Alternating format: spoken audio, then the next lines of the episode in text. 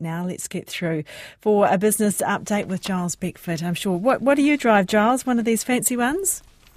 I just drive a 15 year old Skoda car, which is ever reliable. Well, a classic. Uh, a classic indeed. I wouldn't go classic, but it, it gets me from A to B. Wonderful. Spoken as a true business editor would say.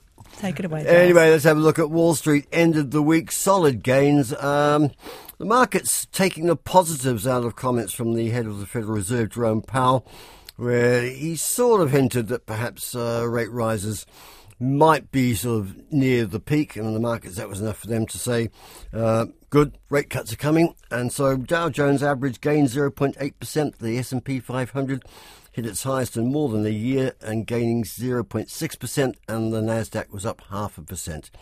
The local top 50 index starts the morning 11,368.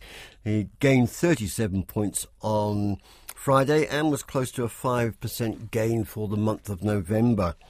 The New Zealand dollar 62.1 US cents, 93 Australian, 48.9 British pence, 57 euro cents, 91.1 yen, and 4.43 yuan. Brent crude oil uh, gained, it actually fell a couple of dollars, that was about 2.5%, just below the 79 US dollars a barrel level.